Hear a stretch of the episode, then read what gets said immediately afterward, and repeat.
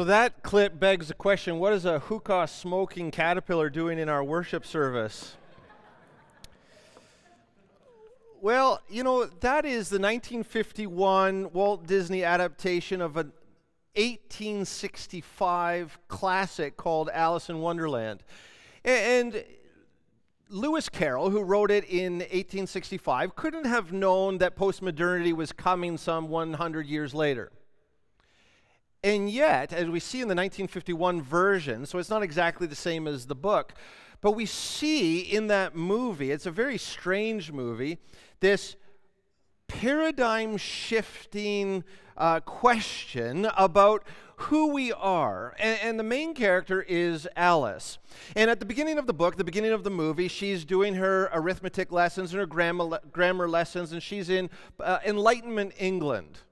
And modernity is in full swing, and she knows exactly who she is, and she's bored to death of herself. She's bored to death of the world around her. It's rigid, it's clear, it has exclusive truth claims. It says that reality and truth can objectively be known if you just look for it. And she wants to rebel against that. And so she goes down the rabbit hole. And in the 1951 version, what we see in the movie is she longs to get back to the familiar world of modernity. And I don't know if the animators and the storyboard tellers in Walt Disney Studios were thinking of postmodernity because postmodernity didn't hit for a few decades after, which shows you that this movie was ahead of its time. But Alice, when she's in Wonderland, is very much like each of us in the world in which we live today. You see, in Wonderland, everyone could make up their own truth. They could be as nonsensical as they wanted to be. And the whole power of the clip that I showed you is that a three inch, if you keep watching, this caterpillar is three inches tall, and, and Alice is lamenting the fact that she doesn't feel like herself. She doesn't like being three inches tall. And he becomes offended, saying, What's wrong with three inches tall? It is the perfect height. It is my height. But the power of this is that a hookah smoking, I think that's an important part, right? That's a hallucinogenic. A hookah smoking three inch caterpillar has the gall to say to a human being, Who are you? And she can't answer because she's trapped in a world that does, doesn't make sense. Everybody gets to decide who they are. You can go to mad tea parties where every day is an unbirthday. You can drink half cups of tea. A deck of cards can threaten your life, and so on and so forth. Cats appear and disappear. And so Alice rightly says, I don't know who I am. I don't feel like myself.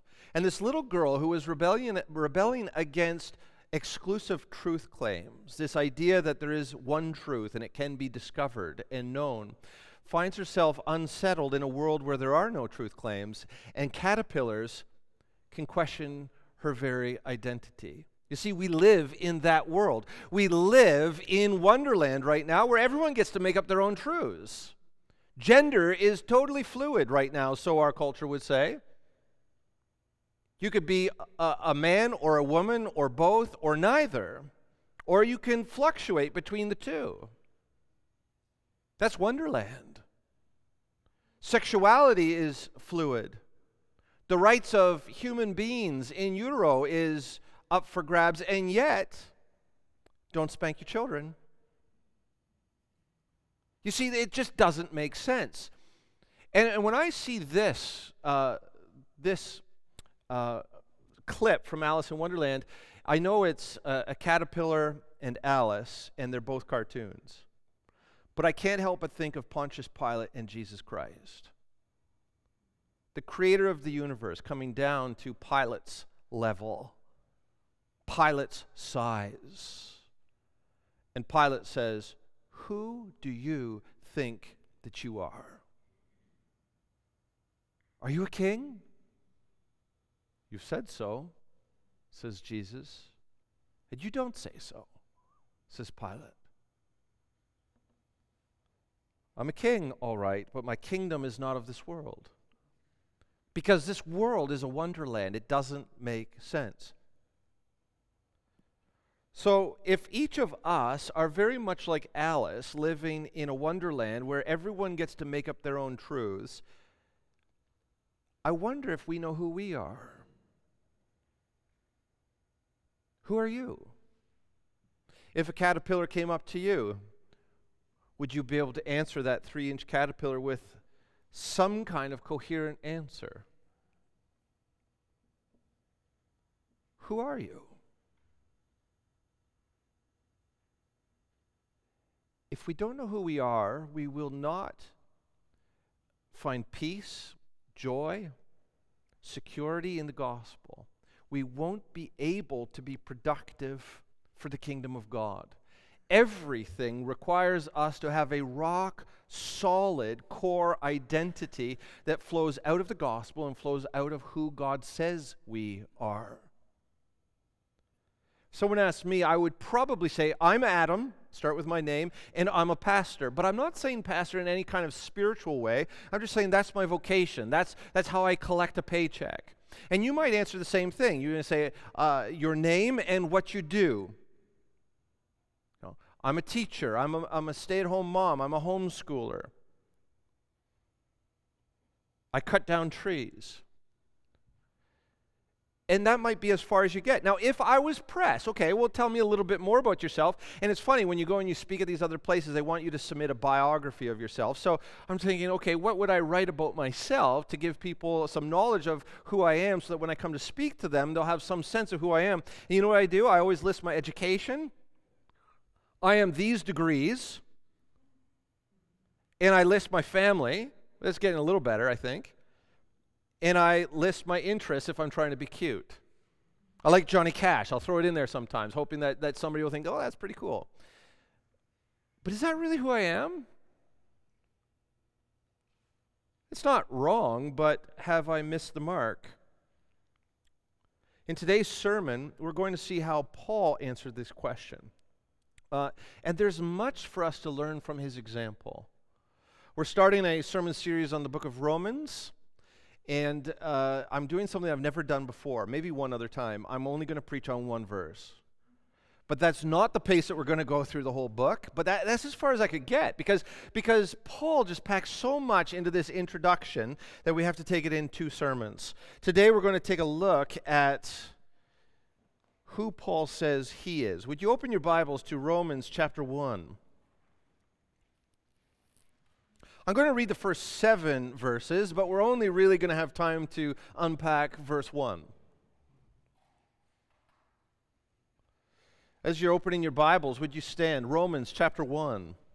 We stand because this is the Word of God.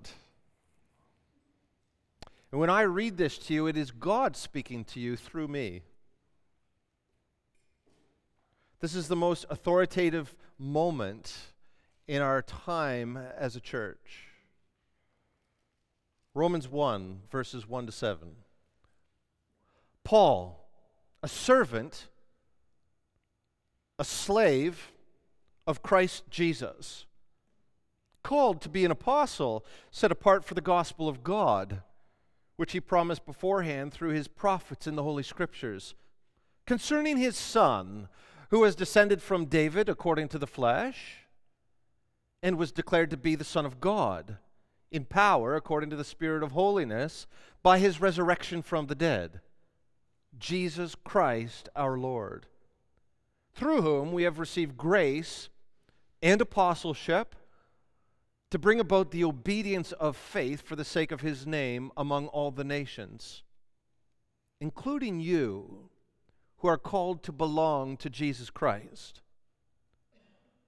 To all those in Rome who are loved by God and called to be saints, grace to you and peace from God our Father and the Lord Jesus Christ. These are the words of God. Let's pray. God, as we seek to understand uh, these, your words, I, I ask that you would help us to discover who we are because we, like Paul, have been purchased with a price. Help me to open this text to be faithful to its intent. And I ask that your Holy Spirit would take my words and minister to each person here every person that might listen in the future to this message. And I ask you to utterly transform our self understanding that we might be fruitful and productive for your gospel and for your kingdom. I pray these things in the name of Jesus Christ. Amen. Please have a seat. Now, if you read much of Paul, and Paul wrote most of the New Testament, if you read much of Paul, you'll find that he could say what he is saying in a much fewer words. He adds all of these things. So we could simplify these first seven verses and read them this way From Paul to all those in Rome who are loved by God and called to be saints. Then we could add the second part of his greeting grace to you and peace from God our Father and the Lord Jesus Christ. And, and that would be a full sermon in and of itself. I could talk to you about the identity of those to whom he is writing, those in Rome, in verse 7. He says that they are loved by God. There's a lot to unpack there. What does it mean to be loved by God? Well, it's not an earned love. God loved us while we were still sinners. Paul will get into that later in the book. But he wants the people to whom he's writing to know that they're loved. And I want you to know that you are loved by God. The second thing that I could go on and on about is that they're called to be saints. Notice that Paul does not call them sinners, he doesn't call them wretches. He calls them saints, and so they are. What is a saint? A saint is, quite literally, a holy one. So Paul says, I'm writing to you, you are loved by God and you are holy. I want you to know that, the core of who you are, you are a saint. You're a saint who still struggles with sin, but you are not a wretch anymore. You've been saved. So, at the core of, of our identity, if we're going to understand the book of Romans, we can't come to the book of Romans as wretches. We come to the book of Romans as saints, holy ones, utterly changed and transformed by God. Why? How? Because he loves us. That's what it says earlier in the verse. And then I could talk to you about grace and peace. So Gentiles would greet each other, charis, grace to you, grace, grace. It's just a greeting. So he's greeting the Gentiles. And peace, though he was writing in Greek, is just a, a Greek version of shalom. Jews still today greet themselves with peace, shalom. So he's writing to a church that is filled with Jews and Gentiles. Lastly, in verse 7, I could go on and on about that this is this greeting is from God our Father and the Lord Jesus Christ. That Jesus Christ is elevated right here in the introduction to be on, on par with God the Father, that together they're sending you this greeting. So Jesus and the Father are one, they're equal, they're co eternal, co divine with the Holy Spirit. That's not what we're going to get into. This is really, these seven verses are the introduction to Paul's letter to Romans and, and, crammed in the middle because Paul just can't be that simple from Paul to the saints in Rome. This is against every fiber of who Paul is. He's got to cram it with complexity, and so he does. And he adds two major things in there. We learn two things in this introduction. It's the longest introduction in any of Paul's letters. And we learn not just who wrote it, it's from Paul. But who it was written to, that's to the saints in Rome. But we also learn in verses 1 through 6 who Paul understood himself to be. So if Paul's going to write us a letter, he says, I want you to know my self identity. I want you to know that I know who I am. And the second thing that we learn in this introduction is verses 2 through 6. Paul knew what his message was. And so in, in verses 2 through 6, we get sort of a summary. This is, this is what I want to talk to you about in the book of Romans. So we're going to divide this introduction into two sermons. That was a general intro to the intro. But now we're going to divide it into two sermons. Today's message is that first part Who did Paul understand himself to be? And what kind of impact should that have on us as Christians? And then next week, we're going to take a look at what Paul understood his message to be and why that and how that should impact us as Christians. So let's take a look at who Paul understood himself to be. Now, we can divide this into three aspects or three parts. Paul uh, understands who he is relationally, he has a relational identity. And what we're going to see is Paul knew that he had a master. He identified himself by his relationship to Jesus Christ. Who are you, Paul? Well, I'm a slave of Christ. That's a relational identity. And we all understand this. I'm a husband and a father. I understand relational identity.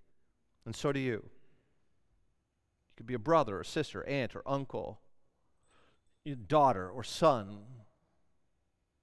Whatever it is, you, you define yourself by your relationship with others.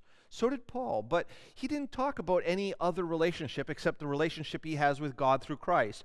There's a functional aspect, secondly, to his identity. Paul had a role in the church. He, he understood his function in the church. He says that he's called to be an apostle. Relational identity, functional identity. And this is what we're really getting at when we say, uh, Who are you? Well, I'm, I'm a carpenter, or I'm a teacher, or I'm a, a pastor, or I'm, I'm uh, an arborist. So that's twice I shout out the arborists. Or I'm a doctor or I'm a college professor, whatever it is. That's a functional identity, it's, it's what you do. And thirdly, Paul has a missional aspect to his self identity. He had a purpose. Uh, he, he understood what his life was intended to achieve. He's a missionary, he's been set apart. Set apart for what? Well, we're going to find out that he's set apart to be a, a, an apostle to the Gentiles. He's a missionary. He's going to go and he's going to take the message of the gospel to the far reaches of the world. So, if we were to summarize that, that's kind of complex, but we can summarize it relational, functional, missional identity. So, just who did Paul understand himself to be? He was a slave, he was an apostle and he was a missionary. Let's take a look at each of those. That will occupy most of our time remaining. Paul understood himself to be a slave of Christ Jesus. A slave. Now, in your Bible, does it say slave? No. What does it say? There's probably two options. Servant. Anyone have anything other than a servant? It's almost like servant. Bondservant, right. Servant or bondservant. So, bondservant, I'm guessing you're out of the New King James? Yeah, okay. So, actually, the New King James wins on this translation over the ESV. Because bondservant, they're trying to get this is not just voluntary servitude. The whole idea of a bondservant is somebody who's owned, more or less. But even bondservant doesn't go far enough. And if you have an ESV Bible, take a look at the footnote. It goes down, it'll, it'll say, slave or slave. That's because the Greek word doulos always means slave, not servant, not helper. Slave. Paul's identity was, was rooted in his relationship to Christ. And when he thought about his relationship with Christ, he could have picked all kinds of paradigms. We know that the Bible talks about we are um, we are the body of Christ, so he could have gone there. It, we're, we're the branches, he is the vine. He could say, I'm a branch of Christ. Uh, he could have talked about being the bride of Christ. He could have talked about being the son of God through Christ. But he didn't. He went to slave. And there's a book that I commend to you. It's by John MacArthur. It's called Slave. And in this book, it's not a hard read, but it's a profound read. And in this book, John MacArthur makes the observation that actually in the New Testament, do you know what the number one uh, self identity of Christians by Christians relationally was? More often than not, they refer to themselves as slaves of Christ Jesus. More than any other thing, and there are other metaphors that we could employ, but more than anything else, and for Paul especially, he identified himself first and foremost, most dominantly, as a slave of Christ. So I, I commend that to you, that book, because I don't have time to unpack everything that's in there. But what I want to do to help us to understand what does it mean to be a slave of Christ, you can understand why English translations are hesitant to use the word slave. Why is that? Because of the awful experience that the Western world has had with slavery in the British Empire and in the American colonies and in the American Republic. Slavery is this awful thing that involved the kidnapping of people from one continent, taking them to another continent, and then forcing them to be your animal, more or less, which is awful. It's, it's against everything that the Bible teaches us about human dignity. it's everything against what the Bible says about being created in the image of God. So, how could Paul say that he's a slave? Is he saying that he's not human, that he's less than human? Is he uh, debasing himself? Not at all. And this is where we have to get into slavery in the first century. What, what was slavery in the first century? It wasn't always good, okay? There were evil masters. We live in a fallen world, so slavery was often violent and vicious and grotesque and terrible. But Neither in the Roman experience of slavery nor in the Hebrew Old Testament uh, provision for slavery was slavery what we understand slavery to be. So we just have to know that. I'm not saying that slavery was good in the first century, that it was always enjoyable, but it's not the kind of slavery that we have seen and experienced in the recent past in the West. So let me talk to you for a minute about slavery in the Roman Empire. Slavery in the Roman Empire in the first century was extremely common. One fifth of the empire was slaves. That's some 12 million people. Now, how would you be enslaved in the Roman Empire? It was not that you were kidnapped and forced into slavery.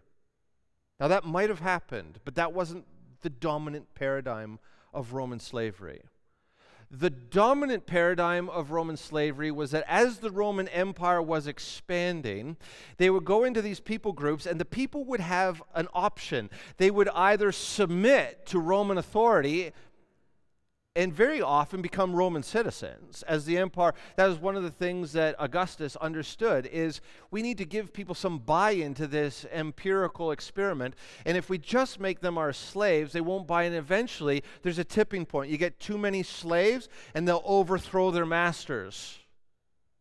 That's exactly what Pharaoh was afraid of too. It's actually what some of American uh, politicians were afraid of in the 1860s. So, what Augustus did is he went out and he, he gave people an option. If you capitulate to our power, if you buy in, we'll build a theater, we'll give you a hippodrome, we'll give you chariot races, and you can become citizens or you can fight against us. But if you fight against us, know that when we conquer you, we will make you slaves. And so, slaves of the Roman Empire were acquired by military victory, which is not good, but it's not the same as kidnapping someone. So most slaves were conquered soldiers, and then there was a whole second, third, fourth, and fifth wave of slavery by the children of conquered soldiers that were born into slavery and therefore were indentured into slavery for their life. That's slavery in the Roman Empire. Slavery in the Roman Empire also came about through uh, economic means. It was, uh, for lack of a better, better phrase, a social safety net. So if somebody was impoverished, couldn't look after themselves, in debt, they could actually be purchased.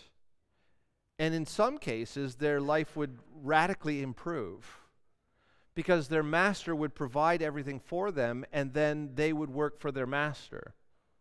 But they're out of debt, they're taken care of, their family is taken care of.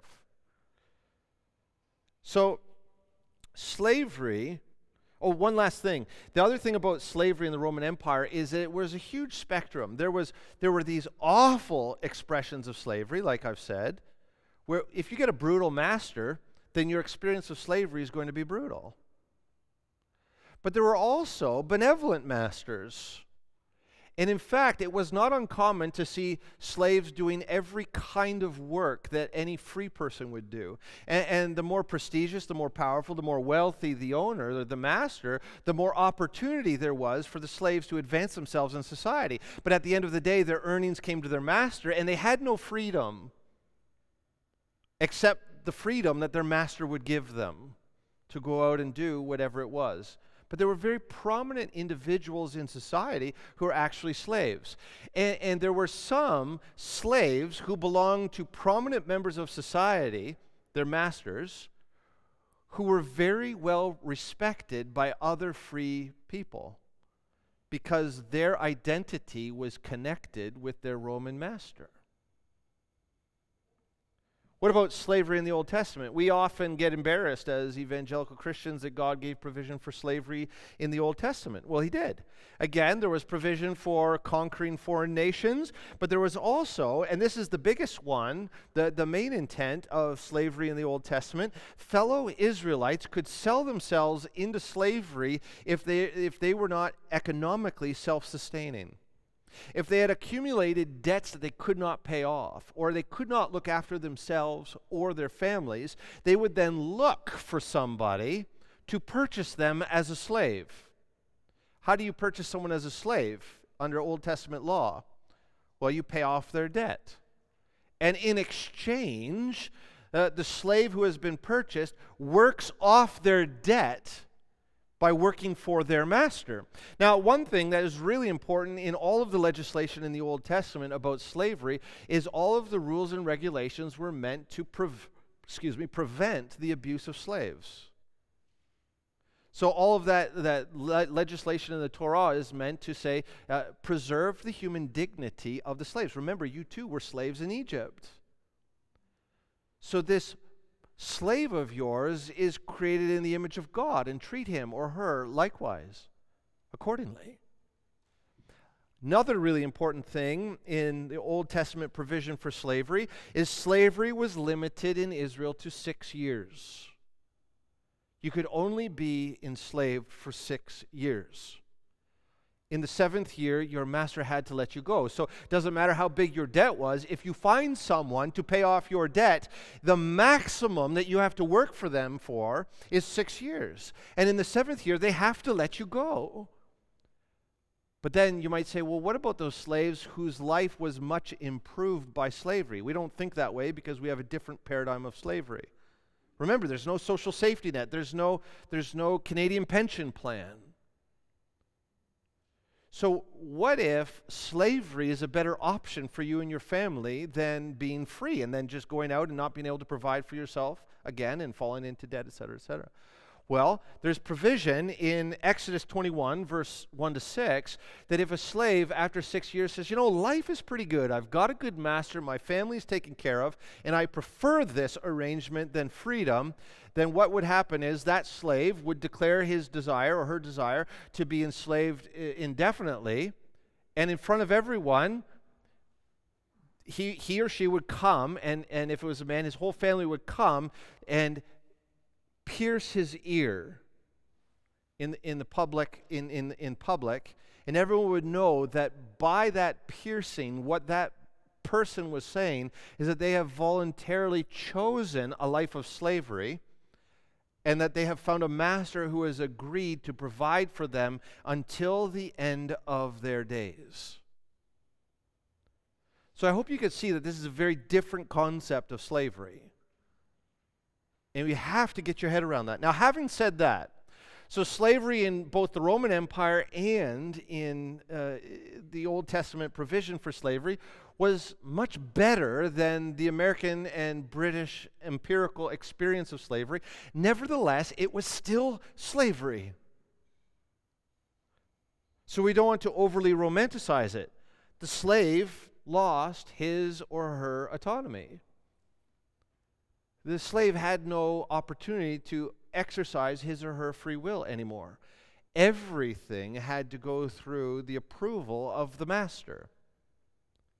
The slave did not belong to himself or herself, he or she belonged to another. And the quality of life of slavery, both in Rome and in Israel, because let's not fool ourselves into thinking that the Israelites just followed the law perfectly the quality of life for a slave, both in Rome and in Israel, strongly depended on the character and the benevolence of the master. So slavery still was not what we would consider a good thing. Though sometimes it was a necessary thing, and sometimes it was a beneficial arrangement. And so Paul says, knowing full well, I'm a slave of Christ. What's he saying? under the Roman paradigm, this is what Paul means. Remember, Paul's a Roman citizen. He understands slavery in the Roman context. And he wouldn't use this word if he says, Yeah, but I don't mean that. This is what Paul means. He says, I have been conquered by Christ. Because the number one way that a slave was put into slavery in Rome was you resist the power of Caesar. You resist the expansion of the Roman Empire. And you fight to the death or to slavery to preserve your autonomy. And Paul says, That was me. I fought against the King of Glory. I fought to the death or to, the, or to slavery. And, and, as Blair Hanson preached for us two weeks in a row, he fought and was conquered by Christ. And Paul says, because Christ conquered me, and yet I live. I am indebted to him. I am enslaved to him. I no longer belong to myself. And that's exactly what he means. Says, It's no longer I who live, but Christ who lives in me. He's not talking about uh, somehow not having any subjective id or ego anymore. He was still an autonomous person, but he says, I don't belong to myself. It's no longer I who live. I, I, I don't have control of myself. I am a slave to the one who conquered me, and I have no will but his will. I can do nothing but that it is approved by him. I, I belong to him. He's my master, and I'm his slave. What else did Paul mean when he said that he was a slave of Christ? Well, he knew he was seeped in the Old Testament. So, what did he mean? He says, I had a debt to pay to God. I had an infinite sin debt that I couldn't pay. But Jesus took my sin debt and paid it for me. So now I work for him. I'm enslaved to him. Take my ear and pierce it because if I was to be let free again, out from underneath this benevolent master who paid off my debt, I would just accumulate an infinite sin debt again. So I belong to Christ. He conquered me and He paid off my debt. So now, my question for us is slavery part of our core identity as Christians. Let me make it more personal. Is slavery a part of your core identity? Do you know that you've been conquered? That you were rebelling against God till death or slavery? And because you yet live, you've been conquered not unto death, but unto slavery. That you hated God.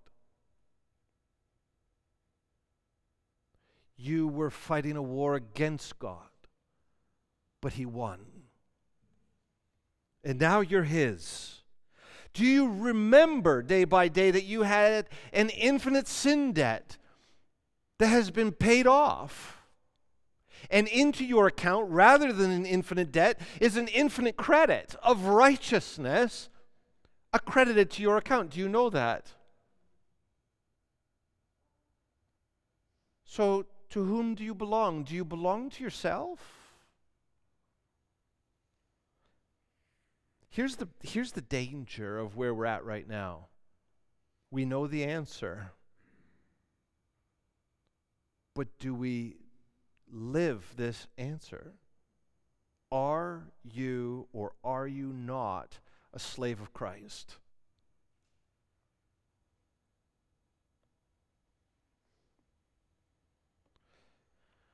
Here's the problem that I just want to acknowledge, and I think this is a pervasive problem, I'll say in Canada, but it's bigger than Canada in the church.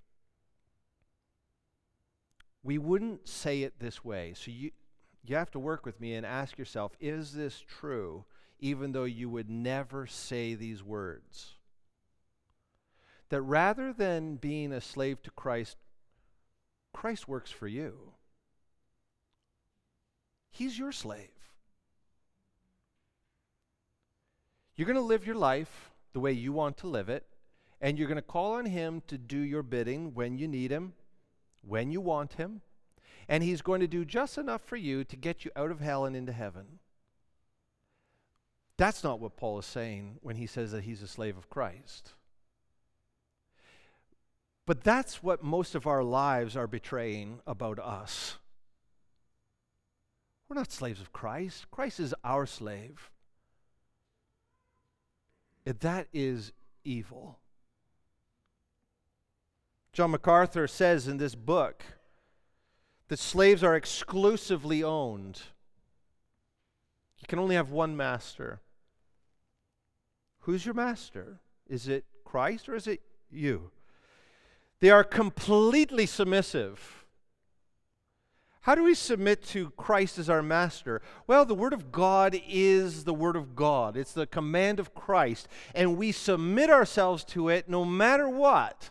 No matter how it makes us feel, no matter what our culture says about it, no matter what our experience has been, this is the Word of Christ.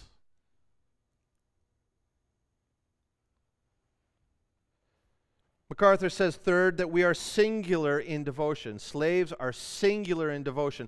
A slave is devoted to his master or her master. It can only do those things that the master says, go and do. Is that how we are organizing our lives? Is that how we're planning our lives?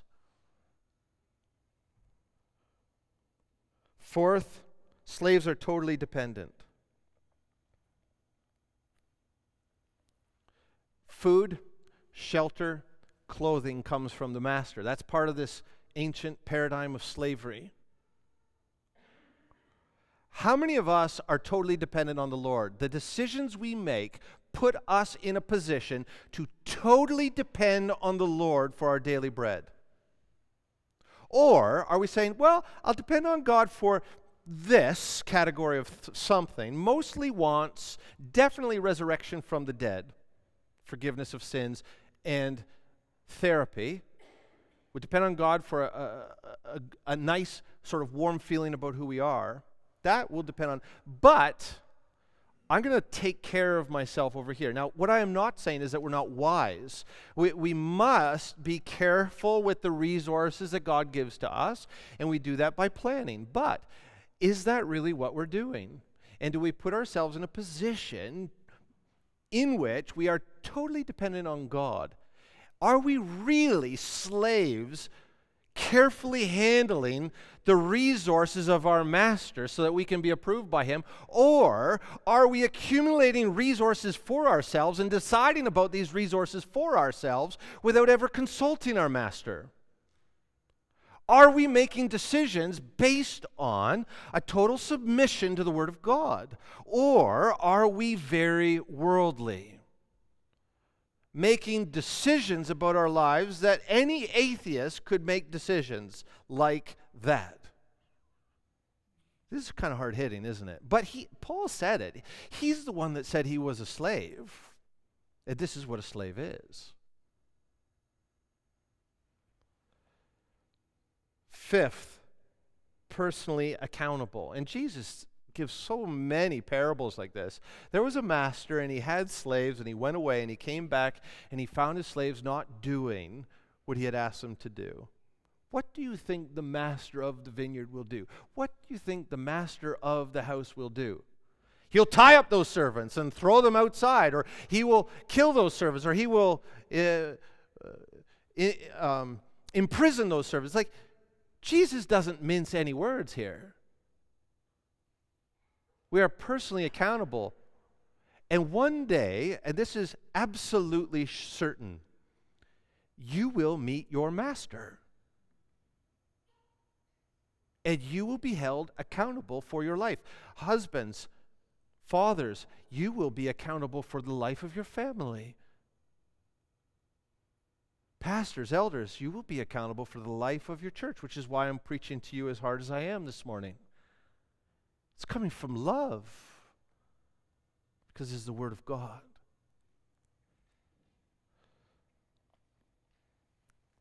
That's the hardest part of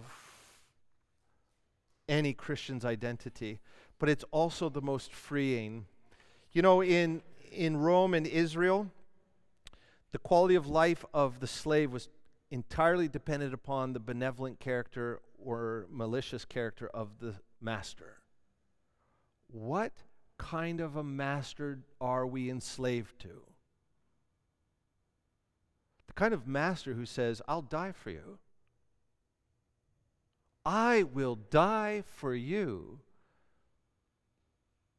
because I love you. There's also a myth that we can actually not be enslaved to something. You're either enslaved to sin or Christ.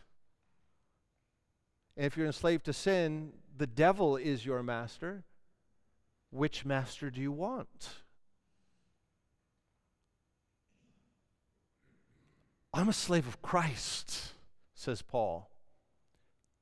Can that become, if it's not already, a part of our core identity? It's a challenge. And I would encourage you to pray through it. The next two will go a little bit quicker because we don't have to unpack sort of the social historical context of what it means to be a slave. Second thing that Paul says, you'll see it there in verse 1. He says, Paul, not only am I a slave of Christ Jesus, but I'm called to be an apostle. Paul understood himself to be an apostle of Christ Jesus. Paul's identity then was rooted in the function by which Christ used him, that, that he was uh, functionally useful to Christ. In other words, Paul had a role in the local church and in the broader church. He was called to be an apostle. If you remember in Ephesians chapter 4, you have Paul uh, that God gave first apostles, then prophets, then evangelists, then shepherds and teachers to equip the saints for the work of the ministry. So in, in Ephesians 4, you have five different roles given. You have apostle, which Paul says he is, you have prophet, you have evangelist, and you have shepherd teacher, and you have saints. And then if you continue reading Ephesians 4, then the saints category gets built up that everyone is to be building up, contributing to the work of Christ in the local church. And so when we think about who we are, we have to ask ourselves what is our function in the church? What is our role to play? Paul was an apostle. Now, apostle means a sent one, it, it literally means somebody who is sent. So when Paul says that he's an apostle, he says, I've been sent not of my own accord, I've been sent by Christ Jesus. And, and, in that sense, there's a small a apostle that all Christians are. All Christians are sent. We're all sent out to, to, from Christ to, to, to have some kind of a function in the local church. So, in, in that sense, we're all apostles. But that's not what Paul is saying here. He doesn't mean small a apostle. Because he's starting his letter, he wants people to know that this letter that they're about to read comes with the authority of an apostle. So, apostle in the early church was someone who, there's two things. They were an eyewitness of the resurrection. You could not be an apostle unless you were an eyewitness of the resurrection. So, Paul is saying, Look, I've seen the resurrected Christ. And secondly, those who had seen Christ, some of them were given the office of apostle, and that is they spoke and governed over the, the first generation of the church with the authority of Christ. They spoke with the authority of Christ. They organized the church with the authority of Christ. They established a foundation with the authority of Christ. And that was only one season of the church. That was before the New Testament was written. There are no apostles now because that office of apostle has run its course. The church has been established, the foundation is set, the, the words of Christ have been written down. So there are no big A apostles today. So when Paul says, Look, I know my function in the church, my function is to establish the church with the authority of Christ. Now, none of us can be apostles. But let us not miss what Paul is getting at. He says, I understand who I am based upon my function within the church. So just because we're not apostles doesn't mean we don't have a very specific function in the church. Each of us is called by Christ Jesus when we're saved to make a functional contribution to the life of the church. So, in, in our core identity, we have to under, understand ourselves not just as a slave of Christ, but also as a particular, unique to us, contributing member of the local church. Is that a part of our core identity? Honestly, for me, it's a little bit easier because my vocation is in the church. So I say I'm a pastor, and so that functions as vocation and functionality in the church. So it's a little bit more difficult for the rest of you who are not pastors. Nevertheless, are you first and foremost your job, or are you first and foremost a contributing member to this local church? I would suggest to you, al- although our vocations are valuable and used by God and we're called into them by God, that our function in the local church is to have supremacy. What is your function here among us? What if Paul had said in this, Paul, a slave of Christ Jesus, called to be a tent maker, and I'm going to tell you some things about the church. Just wouldn't have the same effect. Was tent making part of Paul's identity? Yes, it was. He was a tent, he made tents for a living. So he never collected a paycheck from the church. So is it wrong for you to say, I'm a teacher, or I'm a doctor, or I'm a builder? No. That is a legitimate part of your identity. But is it core? Does it get to the heart of who you are? Which brings us to the question is the church part of your core identity? Is the church the center of your life? Or does the church orbit around the outside of your life and you step in and out at will? Because the center is something very different. You're not organizing your life around the church, you fit the church in from time to time. See, that's, that's a problem if that is true of you. And the reason I say this is Christ has to be the center of our life. And you cannot make Christ the center of your life without also making the church the center of your life. I'm not talking about time commitment. You will not spend as much time in the church as you do in your vocations. It's not about time, it's about identity. What's the center of your life? What is your organizing principle for, for, for your life? What comes first when you think about your life? Is it Christ and his church, or is it something else? Where is the church, center or peripheral?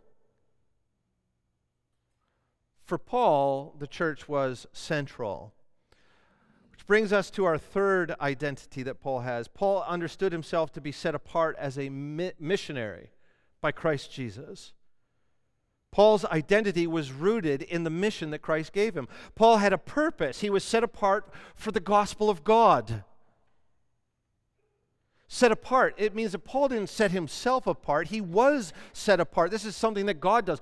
God sets us apart. What does it mean to be set apart? Well, it means a couple of things. On, on, the most general level, this is very important. Every Christian is set apart from the world. Uh, we were once in the world, and then we are set apart from the world. We are in the world, but not of the world. And Paul's talking about that. So, so then the question is where, where, is, where do you feel more comfortable? In the church or in the world? Because although we are supposed to be in the world, we're not supposed to be of the world. We shouldn't be comfortable there. We shouldn't be comfortable in the world. We should be comfortable in the church. This is, this is where we belong. We've been set apart from the world. But there are a lot of Christians in Canada today, and you in the Lord evaluate where you are in this, who are more comfortable in the world than they are in the church. And so we make the church to look as much like the world as we can. It's ridiculous. And it just betrays a, an unsaved attitude. We've been set apart from the world. We're in the world, but not of the world. But Paul had a unique mission to fulfill. He was set apart not just from the world, but he was set apart from other Christians. He was uh, an apostle to the Gentiles. He was a missionary. He was on mission. And he went out and he shared the gospel with people. Eh, Paul had a unique race to be run. And at the end of his life, he says, I've run my race. Now I pour myself out as a drink offering would it be that each of us could say the same thing? We were set apart from the world and we were set apart from other Christians to do something very specific for Christ. Do you even know what you've been set apart to do? What's your mission? See, every Christian has been set apart from the world, and every Christian has been set apart to do something unique to make a unique contribution, a, a personally tailored made mission within the church. What's your mission?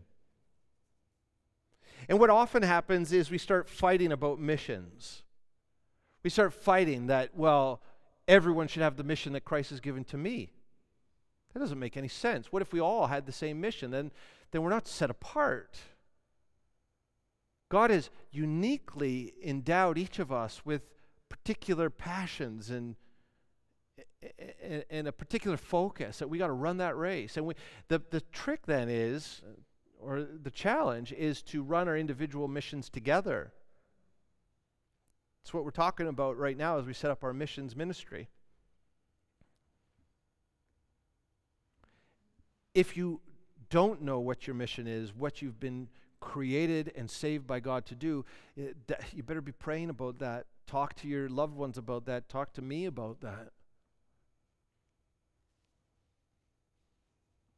And once you find out what your mission is, are you fulfilling your mission? Or have you been distracted lately by lesser things? We can busy ourselves until the day we die. Easy that, does, that doesn't mean that we'll fulfill our mission. On the day you die, do you want to look back and say that you were, got distracted, or do you want to look back and say, I ran my race, I fulfilled my mission? It's all about priorities. And I get it's hard in Canada to have the right priorities as Christians because we're diluted in our culture, but we're also diluted in the church the world is very present in the local church in Canada. And I, I say the church, the world is very present in this local church. The world is very present in my own family life. The world is very present in my own life. But John said, anyone who loves the world hates God. anyone who loves Christ will hate the world. Paul knew who he was. He was a slave he defined himself based on his relationship with Christ. He was an apostle. He had a function, a role to play in the church. And he had been set apart with a particular mission, and he ran that race until the end. So, going back to the beginning, are we like Alice in Wonderland? And a little three inch caterpillar could come up to us and ask us, Who are you? And we say, I have no idea who I am. I, I am drowning in this sea of postmodernity, and I have no clue who I am? Or will we devote ourselves to the scripture and say, I know who I am. I'm a slave of Christ. I have a function, a contributing role to play in the local church. And I have been given a personally tailor made, unique mission, a race to be run, and I am running it. Which way do you want to live your life? These are critically important questions. Each of us must answer them for ourselves. Fathers, husbands, you must lead your families in asking these questions and coming to answers to these questions so that we, with Paul, can make our lives count for the gospel of God. Let's pray.